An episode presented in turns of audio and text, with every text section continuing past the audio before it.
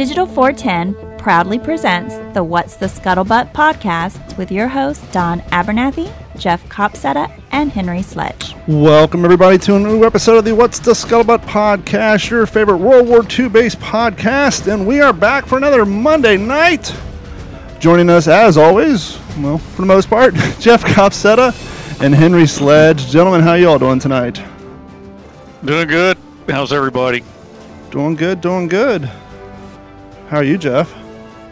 I mean, really, as always, kind of, sort of. I'm here. Oh, Thanks, man. You know, we're always about sticking the jabs here and there. What do you guys think of the new theme song? You like that? nope, Perfect. I miss the old one. Yeah, me too. But, you know, just ain't worth it. I, I miss the old one too, man. Let's since you got dinged on the copyright, let's like I don't know, get some social distortion or something on. Oh, yeah, because there's no copyright on the CD that came out in 1994. yeah, yeah, yeah. And the song is probably older than our guest. But speaking of our guest, Henry, why don't you introduce our guest for tonight, sir? Yeah, so tonight we're really happy to have uh, someone that I'm proud to say I've become friends with over the last year, Mr. Garrett Shatrowski. Uh, Garrett is a United States Marine Corps Reserve officer. He, for the last five years, has been researching and working on a biography of someone that's near and dear to my heart. That is Captain Andrew Ack-Ack Haldane. So, uh, Garrett, welcome to What's a Scuttlebutt, man. Thank you, Henry. Appreciate it. Uh, really appreciate you guys having me on tonight. Excited to talk to you all. A big fan of the podcast. So, uh, again, thank you and looking forward to it. Oh, we're thrilled Yeah. to have you on. Absolutely. So, Garrett, did you say that your specialty in the Marine Corps is logistics? Did I hear that right Saturday? Yeah, I'm part of a logistics uh, battalion, uh, Okay. actually, regiment. Okay. And you've been in, how long you been in the Corps? Uh, coming up on three years now. Uh, so I commissioned in November of 2020. Uh, Yeah. You know, direct path. I, uh, the son of a Marine, and kind of wanted to go in in college, and you know that was kind of during the sequester cuts of 2013. As Don had laid out, I was actually born in 1994, so I am just as old enough for for the copyright. So uh, I decided to you know go into business and did that, but it was an itch I couldn't scratch, and came back through the OCC program uh, in the fall of 2020. Uh, earned my commission, went to the basic school, went to MOS school, and then transitioned into the reserves. Well, it's, it's, um, you know, since we focus on the, on the World War II stuff, let's just jump right in, man. Tell me, and I know because you and I have gotten to know each other, but tell our listeners what led you to become interested in Ack-Ack. No, absolutely. Uh, I, I'm from Massachusetts, born and raised here. I was a three-sport varsity captain in high school, uh, and had taken some military history classes. And with the old breed was recommended to me by a teacher. Uh, and while reading that, obviously, such a fantastic book uh, for anybody, regardless of your in-depth knowledge of World War II, as I think we all know. Uh, but your father had so eloquently talked about Captain Haldane, and in the basis of that book, there's a footnote that had highlighted how Andy was. Um, known for a cup that was given at Bowdoin every single year. I just remember being like a senior in high school and applying to colleges and being like, wow, Bowdoin College is a really, you know, elite institution. And the fact that he's still honored up there, you know, 70 years later was kind of stuck out to me. Um, fast forward about seven years later, I had rewatched The Pacific. And whenever I get interested in something, I want to go pull a book about it. And I spent about an hour and a half trying to find something on Andrew Haldane. And I kept on, you know, referred back to with the old breed or Islands of the Damned, uh, periodicals that are in the Marine Corps Gazette, and I was just like very surprised that there hadn't been something that was comprehensive of his life, uh, and that's where I was sort of like, I think that needs to be fixed. I don't know why I thought I could be the one to do it, but I I'd, uh, had found uh, an article uh, about Steve, from Stephen Moore, Andy's nephew, that you know that you know, uh, Right. out to him, and you know, thankfully, I always joke. I swear Andy's mother knew someone was going to write something because uh, that lady had kept everything of Andrew's, uh, his childhood scrapbooks, high school and college scrapbooks, every letter, uh, medals, uh, notes that he had written home while at college, and they were very well preserved, and no one had seen them uh, until Stephen had given them to me. So that's where we kind of started that. Leave it to a Marine in the logistics department who said, you know what? There's nothing here. I'll find it and put it together. I'll track it down and we'll just get it done. Beans, bullets, and band aids, right? Well, and, and that's a good start. Let's, you know, before you get to the unreleased previously letters, Where did you after you got this wild hair, this bug, this crazy idea? Hey, and w- and by the way, it's surprising. You know, it's surprising, especially after the production of the Pacific, that somebody through that production didn't go out. Usually, they'll bring in an author or two to kind of put out some coinciding books to raise some interest. So it's kind of even Sure. more peculiar that even after that production's been out for so long, that even a guy like you who wasn't looking for it couldn't find anything. I, I, I 100% concur. And I think obviously, you know, Band of Brothers drove such interest into numerous individuals from that series who then went on to write their own books. And that's great. And I think the major difference is Andy died. Yeah. And none of those gentlemen Yeah. did. Um, and unfortunately, if it wasn't for the Pacific, which I think they did a really good job, and obviously, you know, with the old breed, I think Andy would have been lost to history. Uh, and that would have been a serious shame. Mm-hmm. So, One of the things, oh, I'm sorry, go no, ahead. go ahead.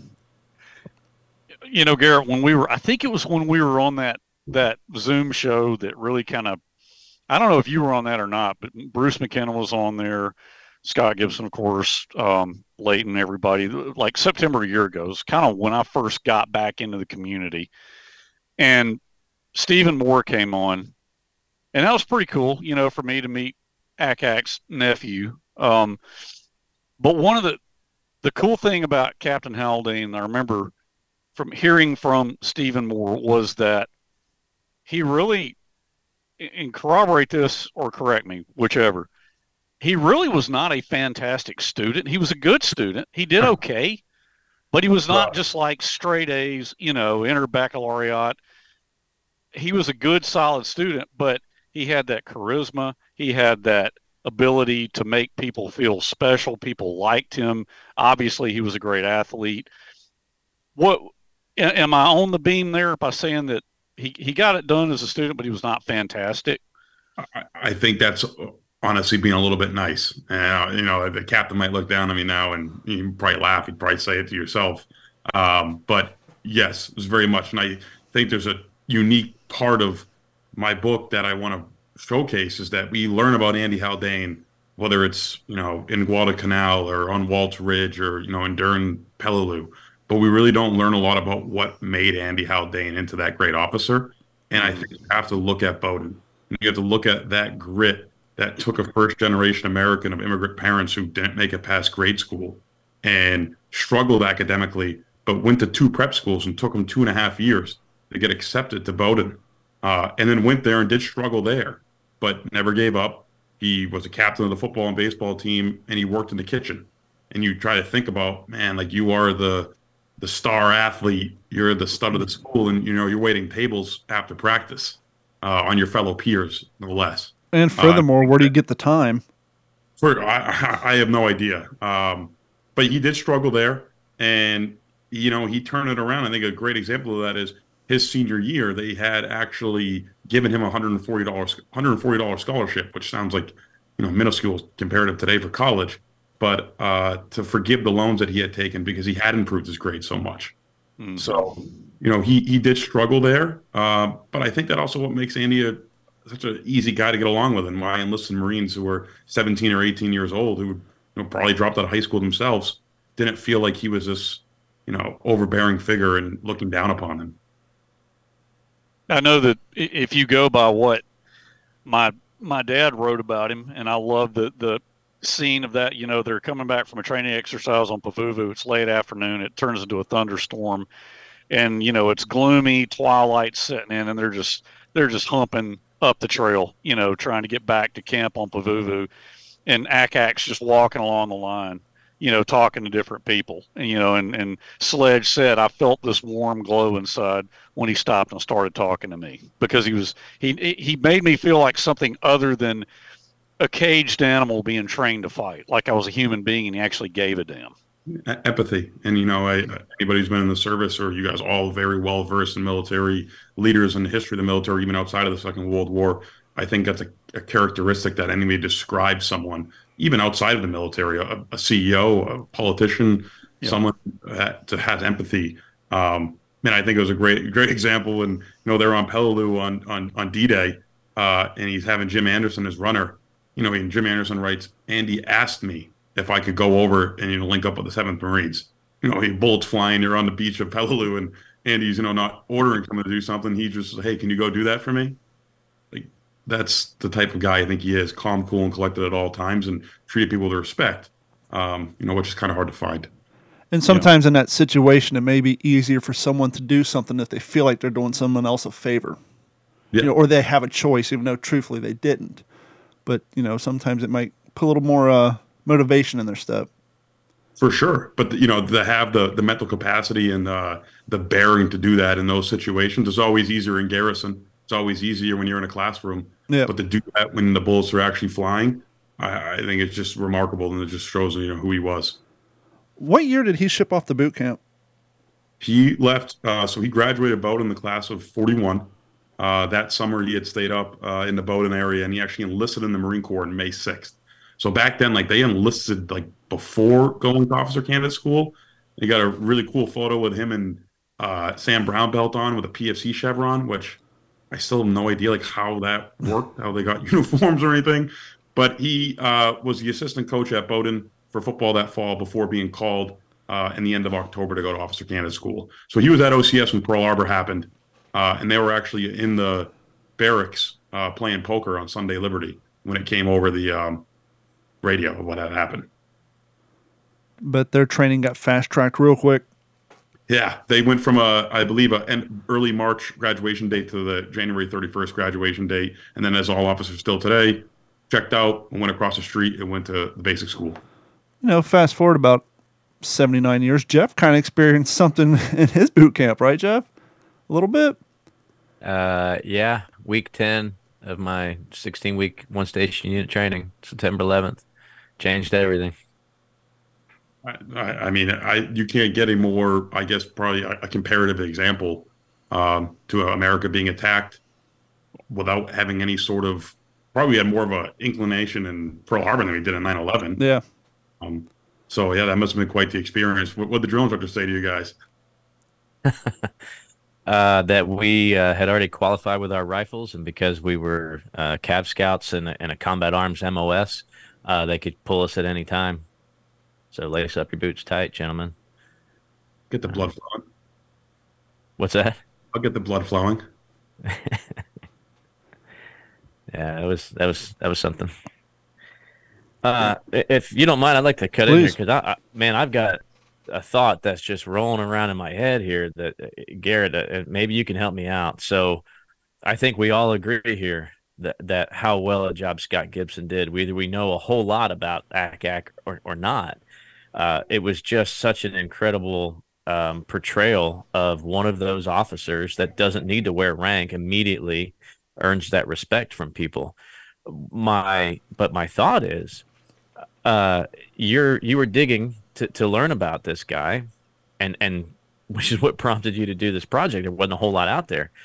I'm curious now. What did the advisors? What did Scott Gibson draw off of?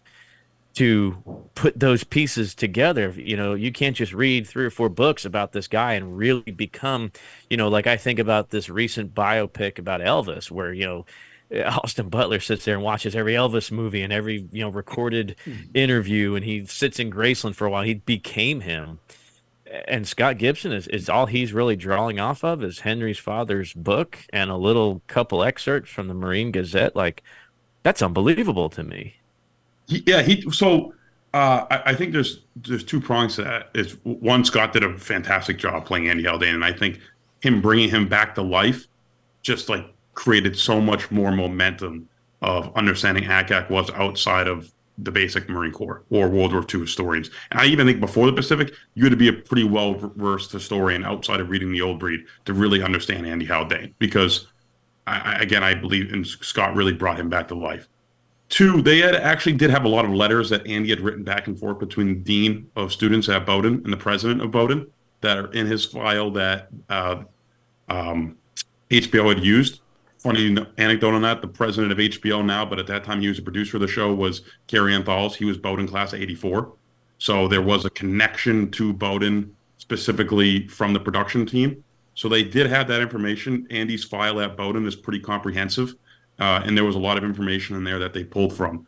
One of the mistakes they did talk about, and I think uh, Steve has highlighted it, uh, Henry, is when he sits next to Sledge and he said, you know, our our uh, ancestors could have possibly fought against each other uh, in the Civil War.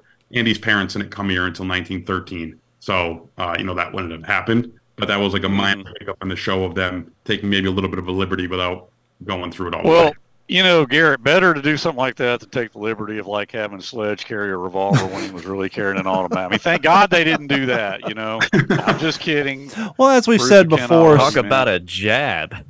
as we've said Uh, multiple times on the show when it comes to That's those a joke. series, um, sometimes it's more important to get the message across than it is the character in whose mouth you put it in. Perfect example, as we've said so many times, the whole story about the slit trench that they have uh, Gibson telling in the P41 ward when actually it happened to, you know, um, Leckie. So sometimes it's just there's a thought, a consensus, something that happened a lot, i.e., guys who served in World War II whose grandparents could have very well fought each other during the Civil War. So once again, let's just get the message across. Not so important whose mouth it came out of. I think a lot of time it comes down to. Absolutely. Uh, Does the Pacific have gaps? For sure. Does the overall message of what it pushed of putting it, putting that part of the war back into the limelight and showing the stories of some individuals who matter? Yes. So uh, again, we're always going to find fault at things, but I I mean, I think overall, more good than bad is the base layer for some of those things. No, I'm saying that tongue in cheek now. yeah, All no, of we know. Oh, for sure. No, I think it's hilarious though, because I mean, you know that you get to call it out. He's your father, and I, I think to to an earlier point that, that you know Jeff and Don were talking about, no one really, and and this kind of spurred my mind. I was speaking with Saul uh, David yesterday. He's, he's been helping me put this book proposal together.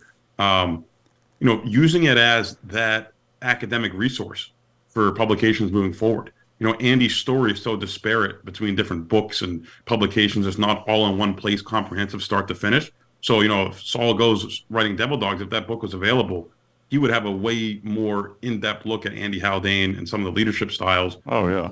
like that rather than now where it's like you're pulling from so many different things and you don't really just want to re-say the same thing over and over again Right. so that's my goal is is to provide that and you know with those unseen letters um, that you know the family had kept on for so long you see a very different uh, person than you know the the hard charging marine that i think we have in our mind One I'm of the glad that that it's a Marine doing the project. Yeah. And not not that other people couldn't do a great job, but I just I like the fact that it's it's it's Marine in this day and age doing that project. Well, uh, they call a baby devil dog comparative to him by you know not even in the, the same universe. Happy to wear the same cloth but uh, you know talk about shoes to fill for anybody uh, any officer. Uh, and i've said this to you henry. Second day of officer candidate school going into the classroom books flying them kicking desks people screaming. And i look up and there's a picture of andy haldane on the projector with a quote from your father of how he interacted with enlisted marines. And this is the fall 2020 so he's still very relevant in today's marine corps um, and still very important. Taught the junior officers how to interact with enlisted Marines and set the example.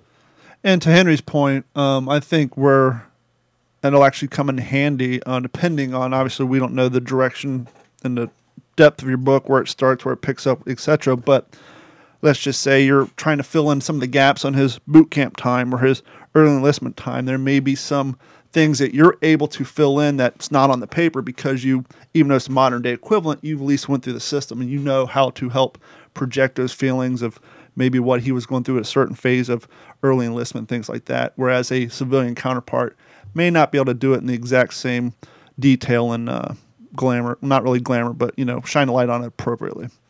For sure, you know some of the mannerisms, just Marine Corpsisms as we call them, just you know, especially Quantico. You know, every I think it's great that unlike any other branch of service, every Marine officer goes through Quantico. Doesn't matter. You don't have to go to OCS. If you grab the Naval, Academy, you don't have to go to OCS, but you still have to go to the basic school in Quantico. So it's just like kind of this base layer common denominator that we all have uh, that you can kind of pull from and say, hey man, yeah, Quantico sucks at a very high level. When you were looking down this material that was sent your way that probably very few eyes have been set on in a in a in the greater picture of things did you have that aha moment or you know come across that piece of letter or article or something that okay this is i'm doing what i'm supposed to be doing. This is this is a great idea or something like holy shit i can't believe i'm reading this. Did you have that like moment where just like the light shined on you when you're starting this project? Uh, yeah, two times, and one of them wasn't what had Andy had actually written. It was from the father of one of his enlisted Marines, uh, and it was from Rockefeller Center in 1946 from a hotel. Um, and he had, excuse me, in December of 1945, and he had found out that Andy had died, and his son had been killed uh, earlier on in the war.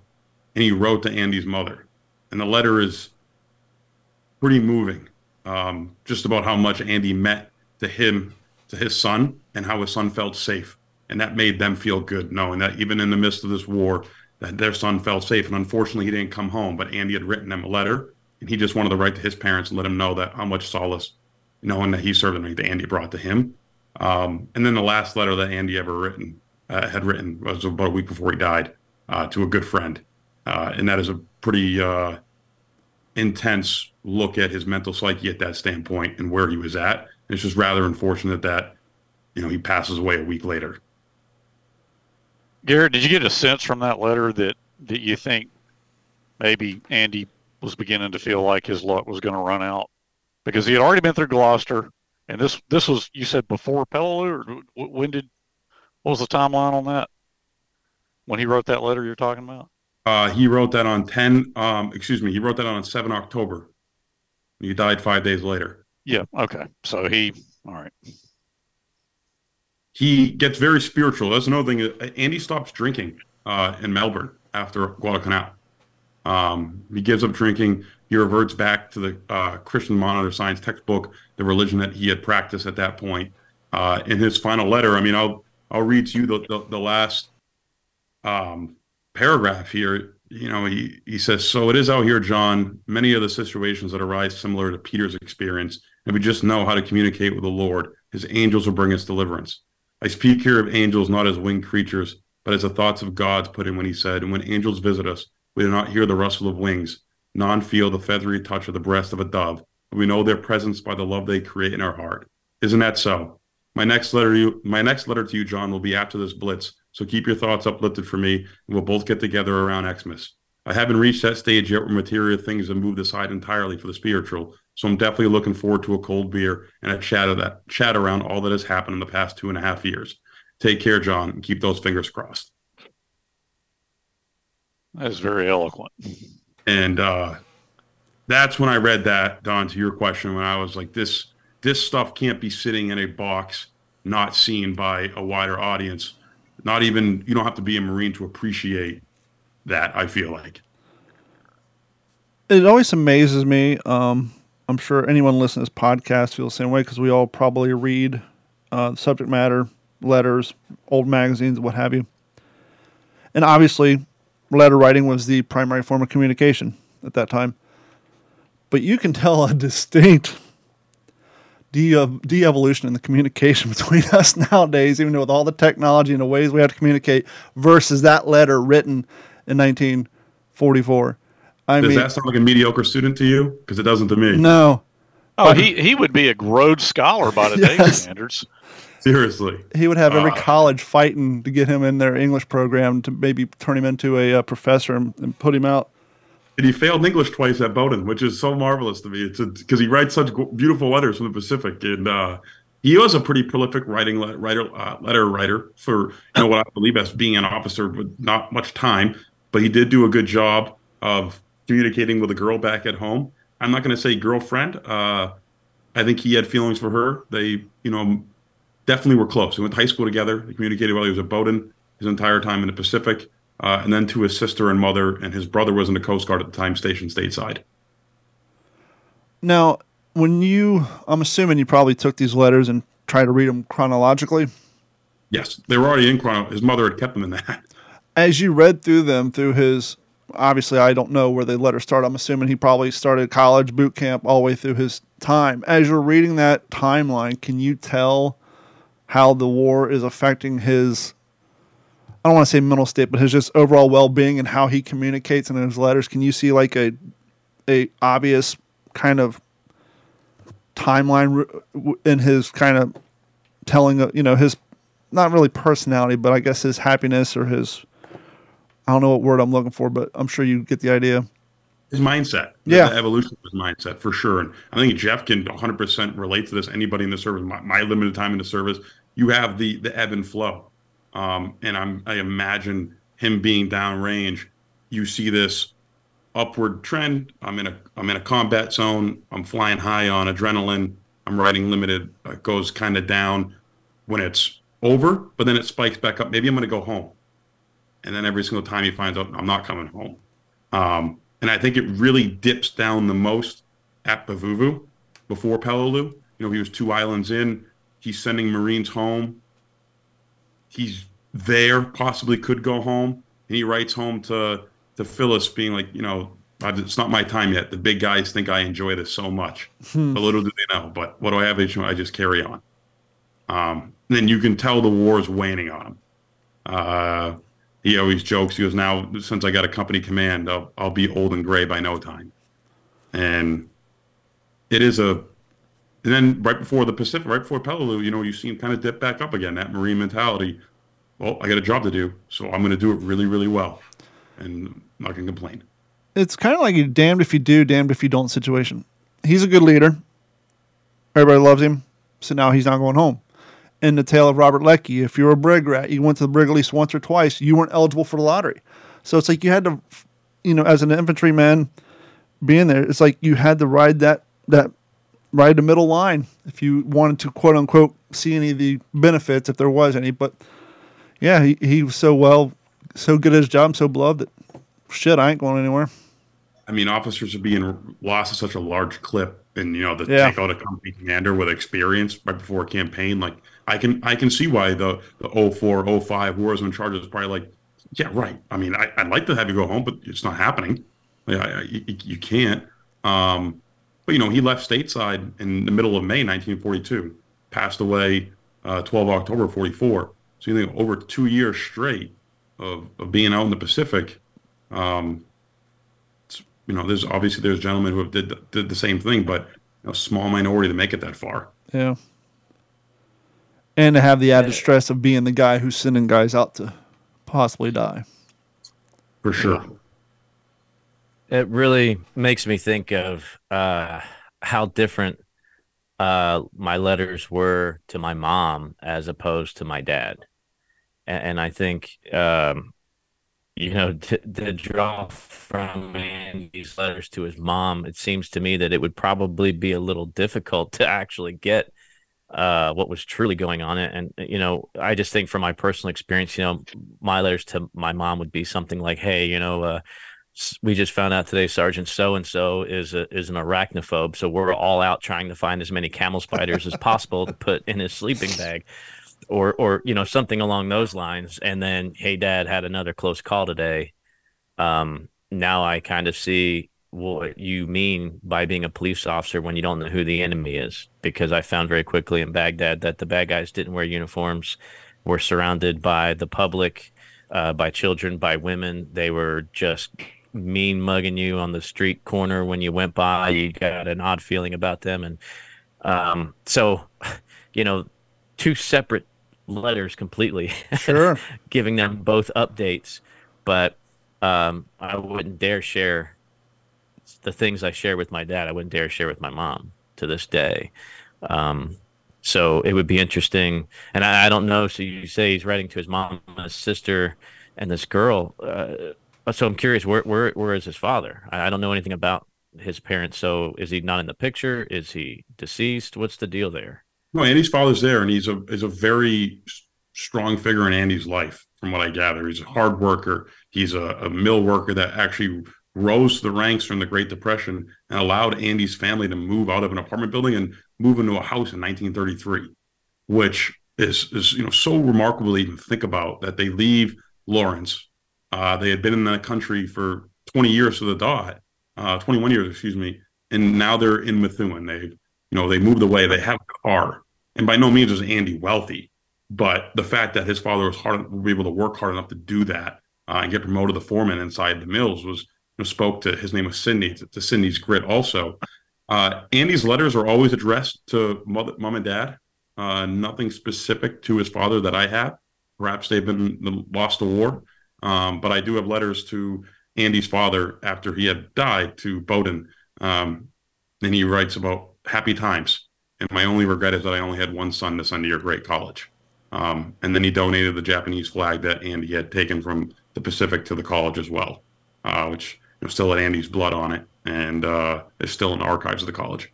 Oh man, jeez.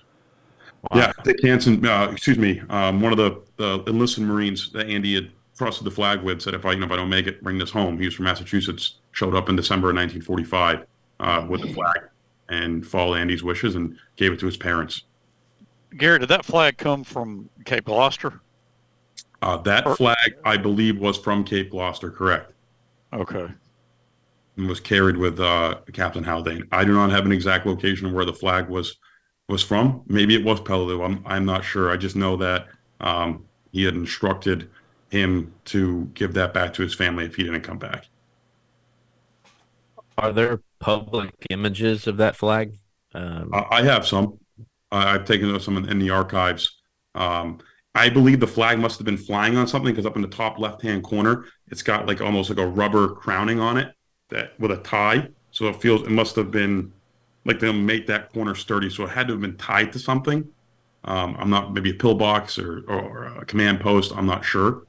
Uh, to my to your point, Henry, that's what led me to think it would be Cape Gloucester. Probably uh, mm-hmm. that might have been uh, you know retreated from or they had taken because I can't imagine just a flag flying out in Peleliu in the open. Yeah.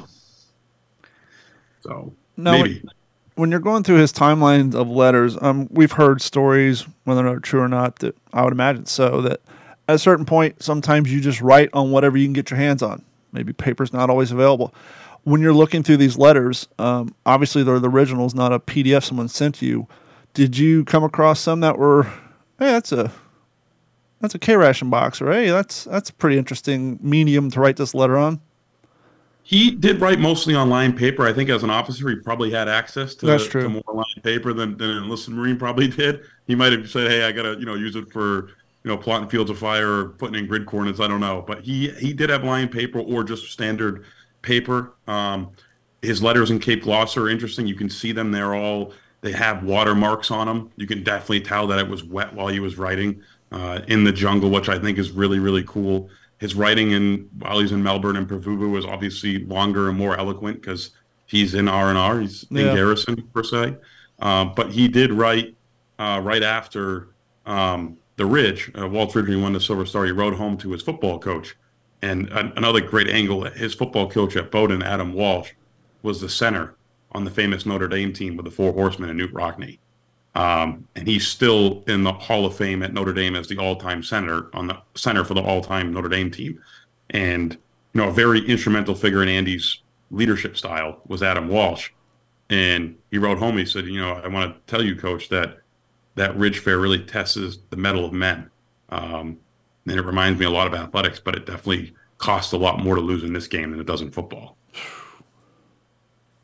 But um, you know, just a very in-depth look to Jeff's point earlier, like the different personalities you get in letters. I think you definitely get a more brave face. I'm out here doing what I need to do when you get to the when you start seeing from the dean of students into the president, which are the letters that have been public for a while now, um, and were used uh, in the Pacific and some of the things that Scott had gone off of. Because of course he's speaking to an audience that he doesn't want to look weak in front of, um, but you get this much more human element to Phyllis, uh, to his sister Janet, who was his older sister, and um, to his family of him saying, hey, you know, I'm, I'm kind of getting tired of this. Um, when I get home, we're going to paint the town red. You know, all I would like to do is just see home one more time. Uh, if I can ever make it back to Bowdoin, it would really make me a happy man. Um, if I could see Dad in his armchair one more time, I'd be really happy. Little things like that that you know you're not going to say to the dean of students who's out there talking about you and how great of a war hero you are. Yeah, and I think that's what's great about this, and that's what I'm excited. People should see that, and uh, hopefully see the more well-rounded version of who he was uh, and all the different things that he had to balance. Hey, Don, can I lead to to off the back of what Garrett just said? Can I read just a really small paragraph from Devil Dogs? Absolutely. Because I, I, Garrett, I think this ties in pretty well with what you just said. Haldane also received a message from Paul Nixon, Bowdoin's dean of students. One of our undergraduates, wrote Nixon, has just brought me a picture of you and the account of Walt's Ridge in the Lawrence Daily Eagle. The picture makes you look as nice and friendly as a Baptist clergyman. Hmm. In a response to a letter, to a separate letter of congratulation from Andy Walsh, his former football coach, Haldane noted, quote, I can sincerely say your instruction and guiding ways have helped me greatly in this task I have of leading men, end quote. Spot on. Uh, I think he pulled from him very much so from a leadership style um, in, in more ways than one. Adam Walsh wrote Andy's letter for his acceptance to OCS uh, well, one of them, you know, he said he ended it saying, uh, "All I could wish is that I had a son like Andy Haldane." Um, and you know, talk about a guy who's coached football for 30 plus years, coast to coast, at some of the biggest colleges. He was at UCLA, Yale, played at Notre Dame, at Bowdoin. Um, and then he said, pound for pound, he was the hardest running back that he ever coached, coach, coast to coast. Yeah. So high praise from an individual that's seen a lot of young men on and off the field. And that quoting that letter, what you know what that reminds me of is in that scene in Band of Brothers when Buck Compton's lying there in the hospital and I think Malarkey's reading the mm-hmm. letter to him. You know, I know how much joy you bring the, the young men who are under your command or whatever. And, you know, Buck just takes a letter and he puts it, he's done. I mean, he doesn't want to be bothered at that point. But that's For just sure. kind of what comes to my mind there. I'd like to ask you guys, I mean, obviously you guys are all very well versed historians, especially the Pacific the, the Pacific War and the Second World War. What do you guys think of you know Andy Haldane? I, I know you get the pieces from the Pacific and with the old breed. Like, what is your high level you know overview of him, or what a project about him interests you? If you didn't know me and you were just walking by the bookstore and you saw something about Andrew Haldane. Absolutely. You can't ask me that question. I mean, you know it. Yeah, I, no, absolutely. Um, I'll cede to Don and Jeff. I mean, Henry, you don't count. No, I, I, I definitely would love, you know, I'm very, very interested because as we are saying before, you know, there's very limited material on him, you know, unless you try to find four or five books and, and pile that all together. And the information that the Pacific brought to us, I mean, as I said before, I'm surprised they already didn't already have a book out after that production. So no, I'm I'm jump through the hoops. I hope that your project goes forward and it turns out to be everything you want it to be for yourself and for us because kind of like uh, the Spears book that came out a while back. You know, there's another character that we learned through um, a mass media production that had very little information, and that book came out. And so I think there's definitely a thirst for it, and um, I'm looking forward to it. Jeff? Yeah, so um, uh, I immediately um, the first thing I thought of when, you asked that question was, and I and I don't know how true it was, but the very first time I saw the Pacific, the scene where uh, I guess they're back at Pavu. It's after they're it's after they're at Peleliu. They're back in Garrison, and there's a Marine that just dumps a bunch of stuff in a trash can. And Sledge goes over to it and he sees a book that belonged to Haldane, mm-hmm. and it's a book that I own. It, it was a Hemingway book, yep. and and I'm a huge Hemingway fan. So I immediately connected with whoever this Haldane guy is. I like him. and but of course I'm like, well, this is Hollywood too. Like who knows?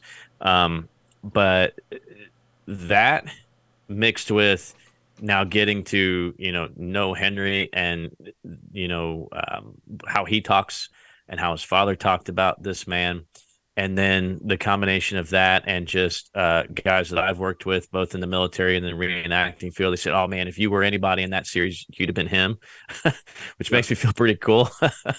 um, doesn't really doesn't get any better than that. They're like, "Oh man, you would have been Haldane or you would have been Spears if you were in those." I'm like, "Yeah, that would have been cool."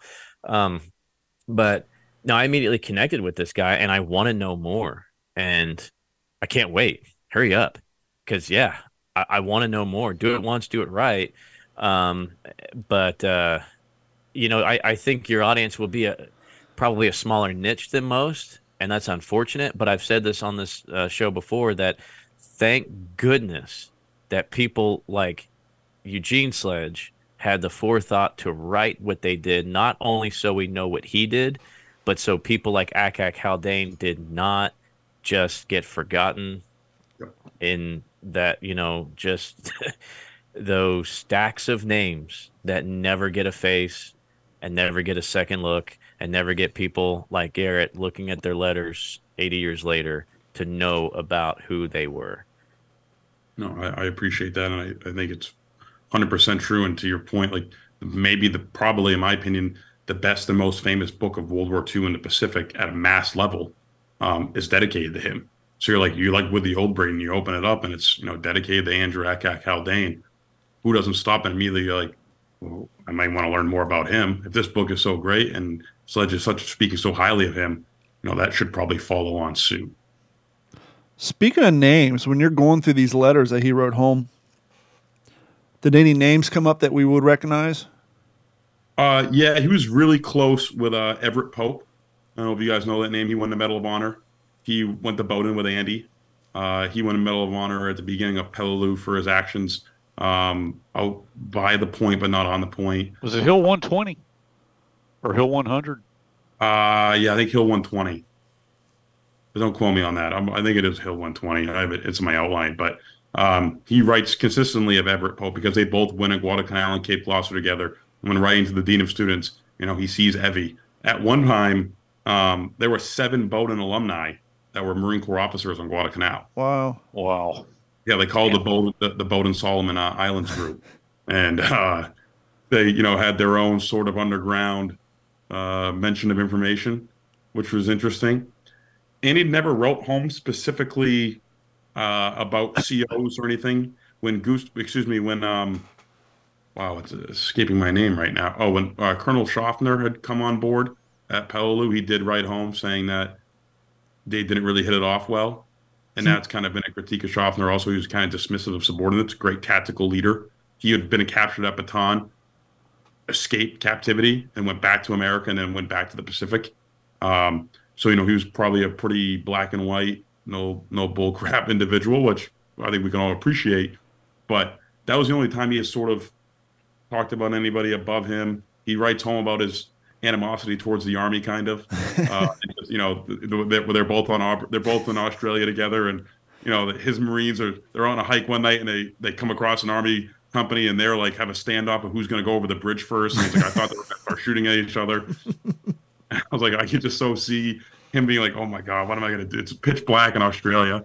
Every 19 year old kid thinks he's going to win the win the fist fight.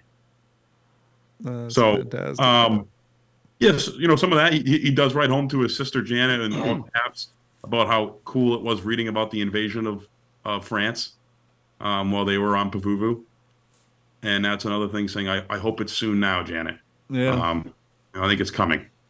And I can imagine him being like, please just, I, I want to get home.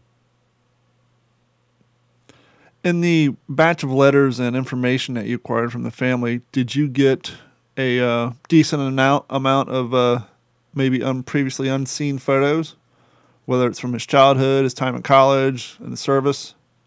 Yeah, there, there's a good amount. Uh, there's a couple of him. Uh, the one that's going to be on the cover of the book, his his headshot is very widely known. But the one that's going to accompany that, uh, that I want to at least, unless the publishing house says no, but I don't know why they would, uh, is him playing football, and he's kind of like leaning down, taking a knee, and he looks like a movie star. His hair looks great, the sharp jawline. Um, you know, he looks like Ronald Reagan and, and playing the Gip. Yeah. Uh, and, you know, seeing the, the, two sides of him. There's a couple of him while at Bowdoin. Uh, there's some with his family. Uh, there's some original letters that he had taken on Guadalcanal and writes on the back of it, outlining what's going on and sent them home to his parents. So there's probably about 20 of those um, that are pretty interesting that you said that's never been uh, seen. So there's there's some good ones, and there's one telling one that Saul had actually put in the book, I believe. It's a picture taken of him at Pavuvu, and the stark difference of what he looked like in May of 1942 to what he looked like in July of 1945, 1944, excuse me, is pretty staggering. Mm, yeah. Which, again, I, I don't think anybody can even imagine what that would do to them. So it's expected but you can see the war is very, very much weighing on him in his eyes, his skin, his face, his hair, everything. He just looks a little bit haggard. I think it was about ten years ago. Um, a photographer did a um, a show, if you will, where he took. That's a good one right there too, Henry. Where I think, they, I think that's him right there. I sent that to Saul. Did that's, you? That's the officers of the Guadalcanal right there. The mustache growing contest that Andy had run going on. And so yeah, it was about ten years ago. The photographer somehow got a series of soldiers fresh out of boot camp, took high definition close up facial, you know, portraits of them, and then to you know after their tour in combat, took the same photo, and you can see you know it's only been two years, year and a half, three years, depending on what happened to them in their time, and just the difference. You can see them fresh out of boot camp, and then them fresh out of combat. You can definitely see the wear and tear on their face in that short amount of time, and so I can only imagine, you know, seeing that of him. For sure. I'm sure Jeff probably, I mean, there's Yeah. no way you didn't wear it, uh, you know, going on a deployment. Even if you aren't even in combat, you're just on a deployment, you're away from home, your sleep pattern's messed up, you're you're in the field a lot. Like that's going to obviously wear on you physically and mentally. Never mind the fact you're getting shot at or not. Nothing, nothing like the Pacific in World War II, though. No, I, I I would. And then Andy had a very very bad case of malaria, as a lot of did, but it did hit him pretty hard, and he fluctuated in weight, twenty to thirty pounds, uh, in between campaigns. Um, so I know that wore on him. Uh, you know, he tried to break out of the hospital early in Melbourne and got in trouble for that, but he you know went back. Um, and one of the last, I, I think, is one of the biggest testaments to Andy Haldane, and another reason why I think this book needs to come out. And I had not known this until I had started doing research. I don't know why it's not in any books. It might be, I, I believe it maybe is in Devil Dogs, but after they had come home, the division had sailed from Peleliu back to Pavuvu. That spring, they had made a baseball field on Pavuvu, and they named it Haldane Field. And if you think about the thousand Marines that died on Peleliu, a little bit over it, Mm-hmm. you could have picked the Medal of Honor winners, PFCs, and sergeants that are backbone of the Marine Corps, gunnery sergeant. Like officers always try to stay out of the limelight and don't really want that show. And we don't like to put that show in front of, especially the enlisted Marines. But the fact that they picked him and named the baseball field after him, I think it's just such an unbelievable testament to who he was and, the, and how well revered he was by his fellow Marines. It's a great photo of Haldane Field being dedicated. They played taps. Uh, they had a color guard, and the, and the AP picked up the story. Um, and it ended with the the enlisted had beaten the officers, and they said Captain Haldane would have liked that too. and uh, I, I think it's just a, a great, you know, kind of touching point that a lot of men died out in the Pacific, a lot of great men, um, and the fact that he was kind of chosen out for that as an officer uh, speaks volumes. Henry, I mean Henry or Jeff, you, either one of you have any uh, follow up questions?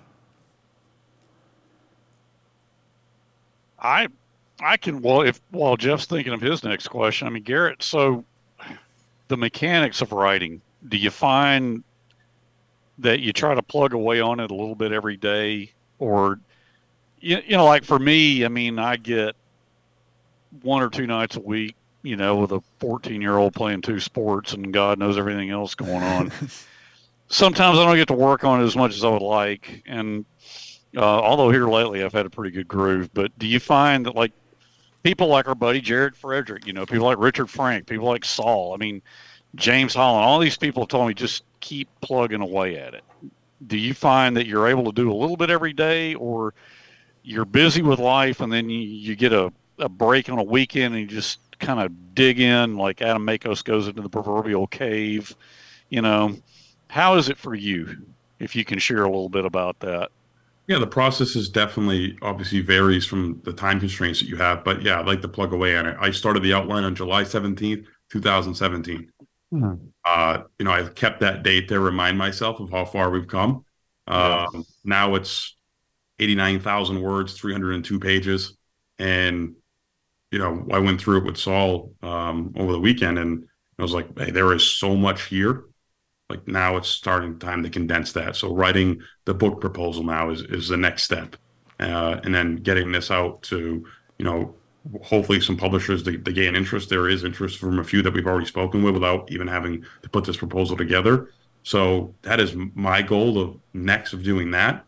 But yeah, to your point, I try to set off, you know, KPIs or guidelines that I want to hit um, in order in order to do that. So I have a 12 month book plan. That was my 2023 New Year's resolution. I built a 12 month book plan uh, with three to four steps for each month. Um, and I just go through and check those out to try to stay on task.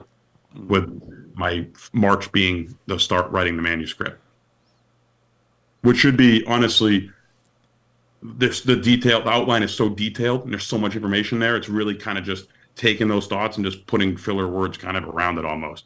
Right. putting- outline is reading the way the story is going to be read. It's starting from his childhood, high school to the depression, into Bowdoin, into the Pacific, and then the key piece of this that I really want to get across is the legacy that is still there 80 years later. You have a, a, a award that is given at Bowdoin every year, and Andy's name still since 1947, and is still the most coveted award to win. Uh, I've had a chance to interview over 30 of those recipients, and these guys are very women are very successful business people, academics, um, uh, politicians. You have a Rhodes Scholar and a congressman who had won it, and that they still say one of the greatest honors of their life is winning the Haldane Cup. Uh, you have an award at Methuen High School that's still given every single year, uh, and the mayor and, that, and athletic director are very passionate about this project and seeing its success for the town that Andy had come from. So there's still so much there around him in today's Marine Corps, the Pacific. Scott Gibson's interview for this book was great and what it meant to him for his career. Um, so just compiling all that, I think the legacy piece is going to be important um, to make sure he just stays relevant. Well, and you certainly already answered my question. So my final thought is just keep up the great work and uh, the the legacy that Haldane left will uh, it'll be an interesting uh, continuation of his legacy to see uh, where you take it from here. I appreciate guys, and I appreciate the the audience, uh, the help, the insight. Henry, you've been fantastic. Obviously, you have a personal connection to this, but you know, Jeff and Don for having me on and listening to me blabber for the last hour.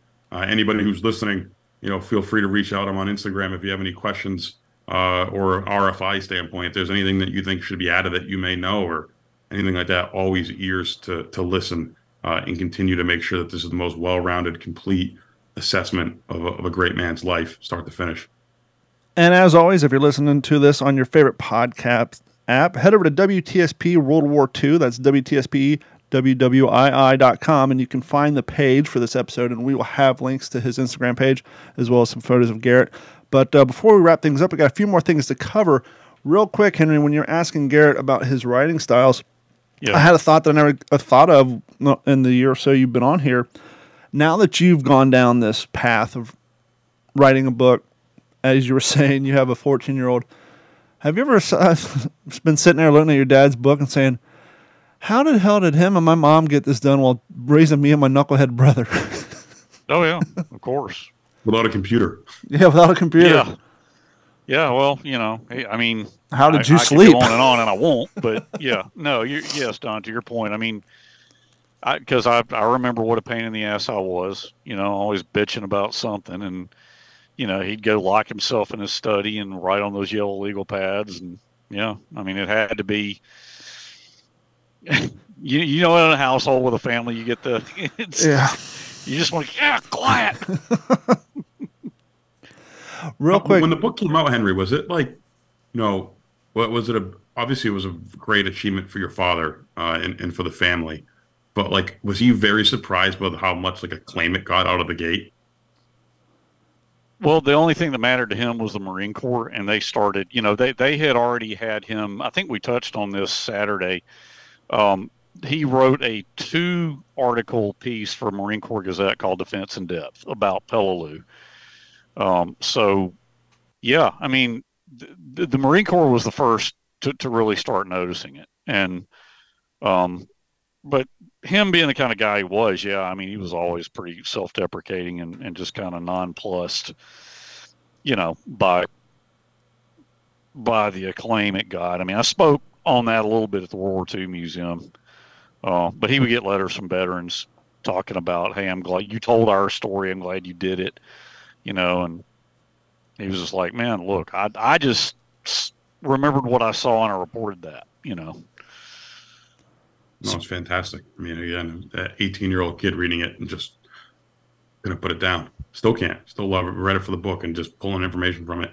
It's, it's beautifully written. He does a great job of encapsulating so many different things that uh, I'm I'm interested to see how he could have possibly cut out 500 pages. So yeah.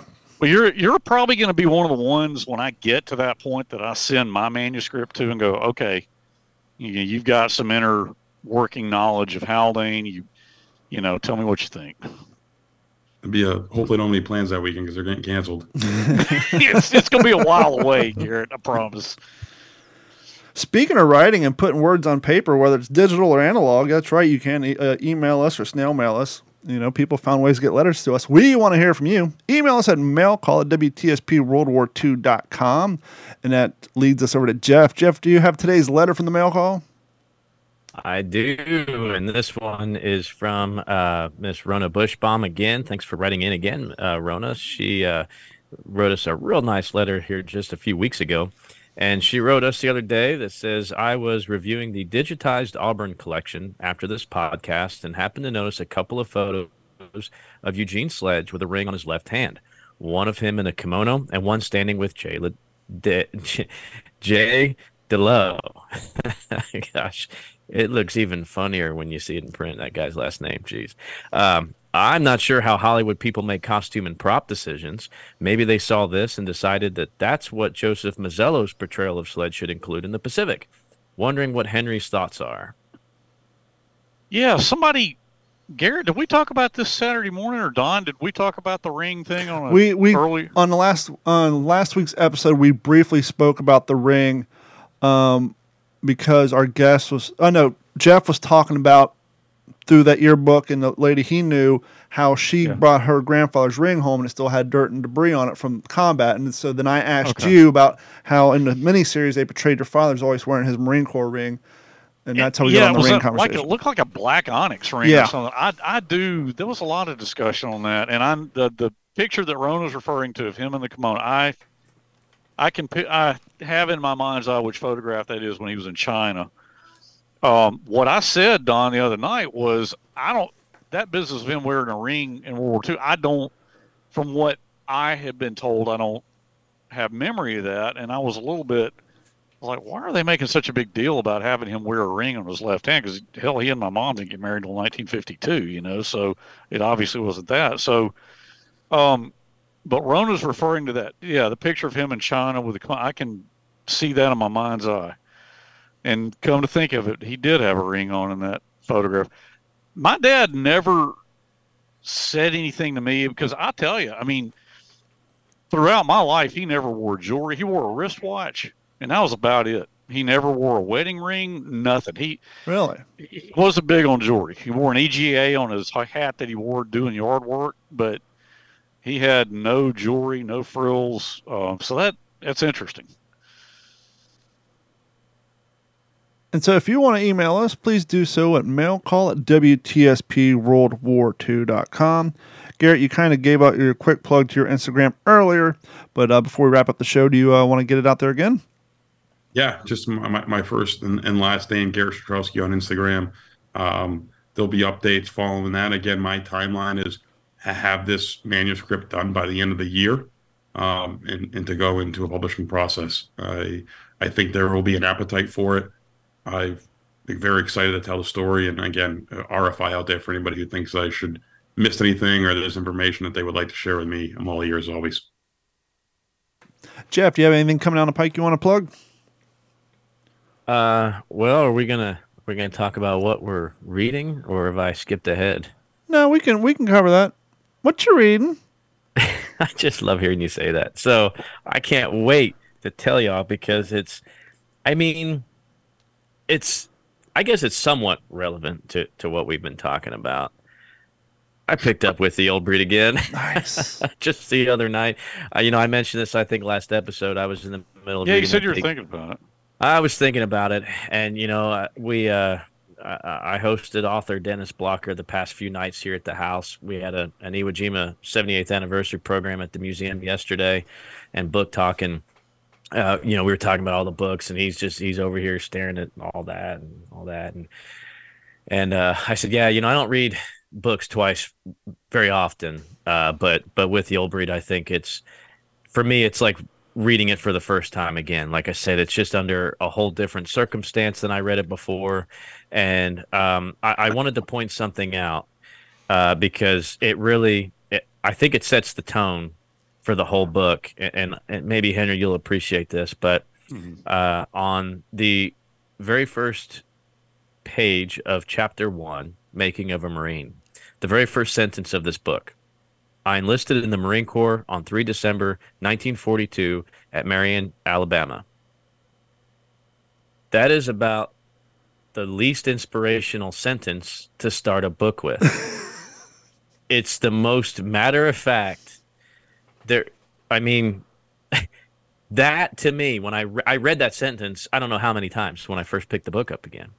And, and I'm not saying that, of course, I'm not saying that in a bad way. But what, what I'm saying is that prepares the reader that this is not some it's not going to be some eloquent soliloquy of combat and eh, you know this It's is not romanticized. no this is this is what i did when i did it where it happened and i think from what i remember of this book that first sentence is perfect to prepare the reader for exactly how henry's father was going to write this book That's a really good point, Jeff. I've nobody's ever said that before. That's um, that's thought provoking. Uh, yeah, I, I just I was stuck on that one sentence. um, also behind me, I know you guys have been have been eyeing the cover of this Life magazine up, and for for those of us on just listening, uh, you're just you're just missing out. I'm not even going to describe the cover of this Life magazine, but what I will tell you, this was uh, a, a newly acquired. This was a gift to me from uh, yesterday. Actually, was given to me from uh, one of our newest volunteers at the museum who had a Bundles for Britain exhibit also as part of a temporary thing for our um, uh, Iwo Jima program yesterday. And so she bought this for me. And the date is March 26th, 1945. Now, some of the historians listening know that that's the day that uh, Nimitz said, oh, Iwo Jima is all of a sudden secure. That's just the date that they agreed on. Um, so that's the date of this issue. And if you open it up, there is that famous flag raising, and it's the picture of, um, you know, of course, the Marines raising the flag on top of Suribachi on 23 February 1945, which is 30 days before this issue came out.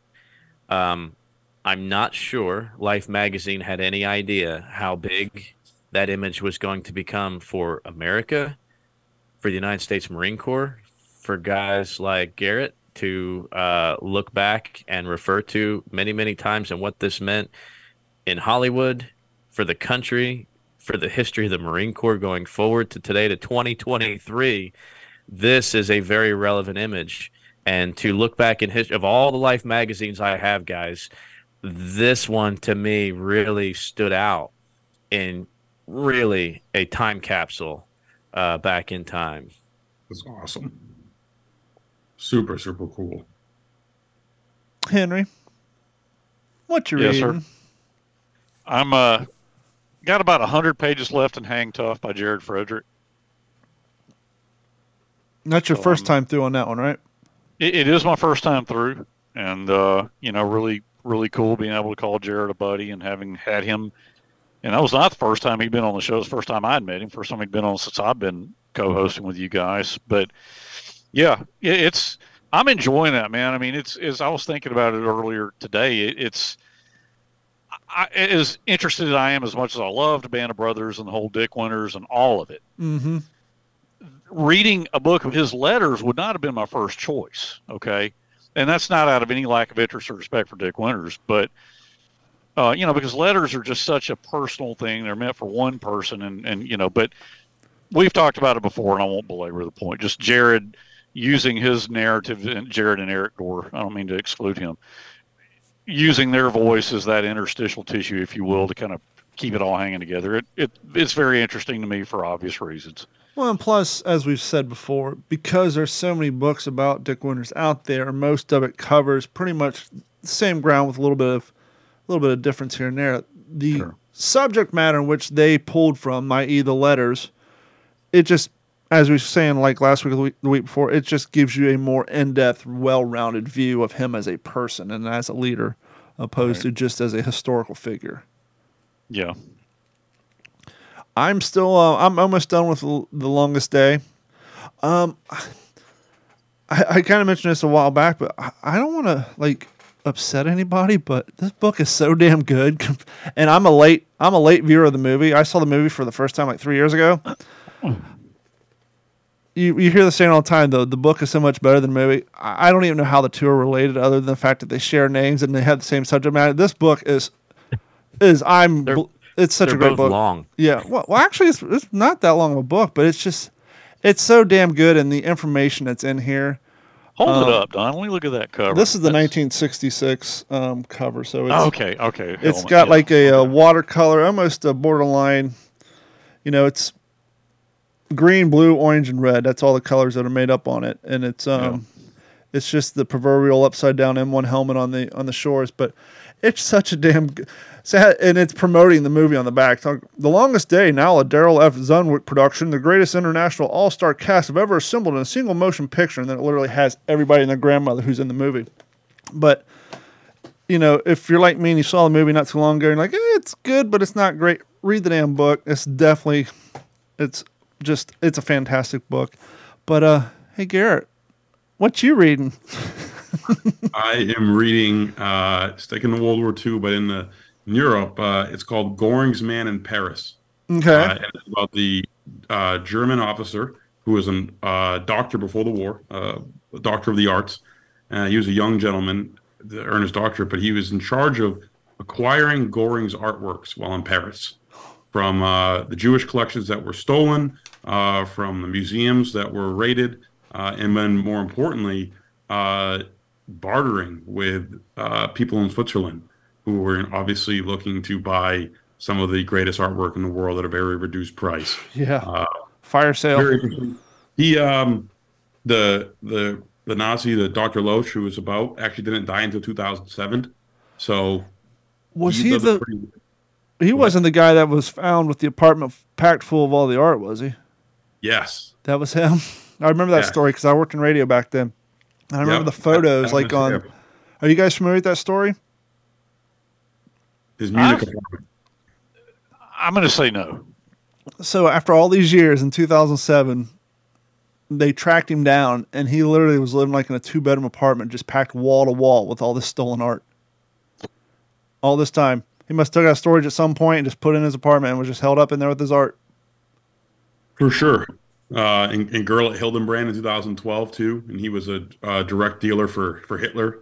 Um, you know, just a very unique aspect of the war. We think about the you know the the blood and guts piece of it a lot, but this what the Nazis had done from a you know a culture standpoint or culture robbing standpoint, Yeah. pretty remarkable. absolutely and uh henry do you got anything coming down the line that you need to promote Uh, no, nothing that jumps out at me right now. Uh, I will say we got a, a letter right around the same time that the whole Library of Congress thing started brewing up. I think at Auburn they wanted to display my dad's dress blues in the Student Union Mhm. building where they have the Veteran Resource Center. Did I mention that? If Yeah, I did, I'm sorry to it. repeat that. no no worries Um, but yeah, for now, man, that's all I'm gonna. And by the way, we we did put up a video of you discussing because that kind of came at the end of the show out of nowhere. And um, if you guys haven't seen that, or if you have, um, we kind of asked the question, "What would you do?" And so, um, if you have any thoughts, suggestions on, uh, you know, if you're Henry in that position, would you easily give up the well? I don't want to say give up the Bible, but make it available where it's no longer in your possession, or would you hold on to it a little longer? So uh, if you have any answers to that question, email us once again at mailcall at WTSPWorldWar2.com.